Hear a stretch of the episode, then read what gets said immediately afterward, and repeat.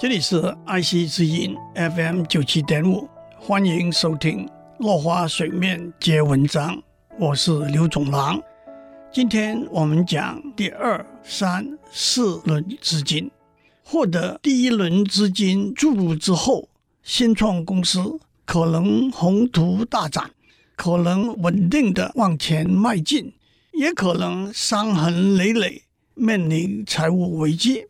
无论如何。注入新的资金往往是必要的，也就是所谓的第二轮资金募集。接下来可能还有第三轮、第四轮，都是合理而且正常的。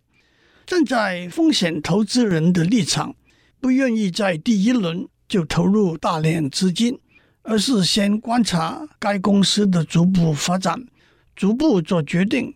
站在创业者的立场。也不愿意在第一轮就大量释出公司的股份，公司的营运若逐步成长，公司的价值自然会逐步提升。第一、二、三轮的资金注入，英文称为 Series A、B、C。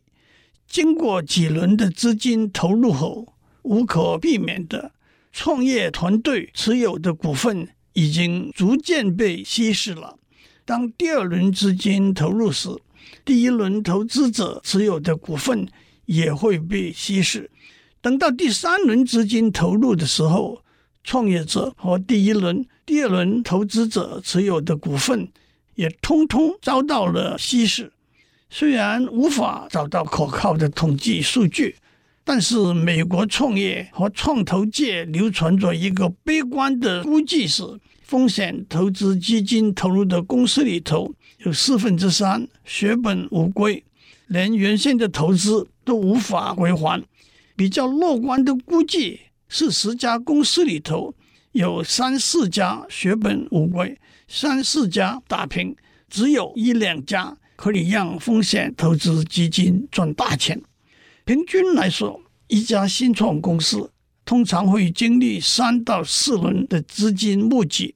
按常理判断，走过了三四轮，要么公司已经是羽翼丰满、展翅高飞，要么没有垮掉，但也缺乏爆发的可能性了。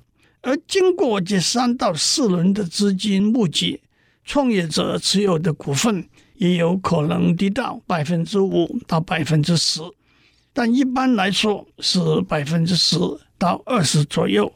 Google 两位创办人贝吉和布林在公司股票上市的时候还持有百分之十五，Facebook 创办人祖克伯仍然持有百分之二十八，都是相当特殊的例子。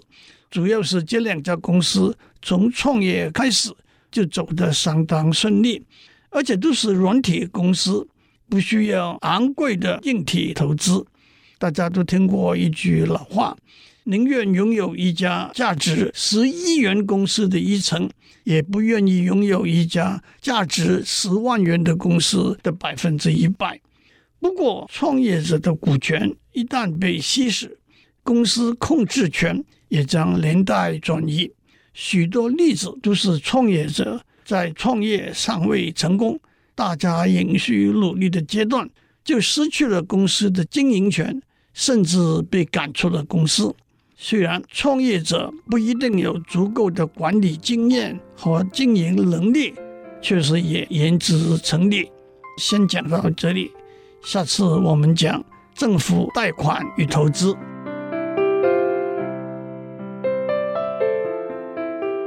以上内容由台达电子文教基金会赞助播出。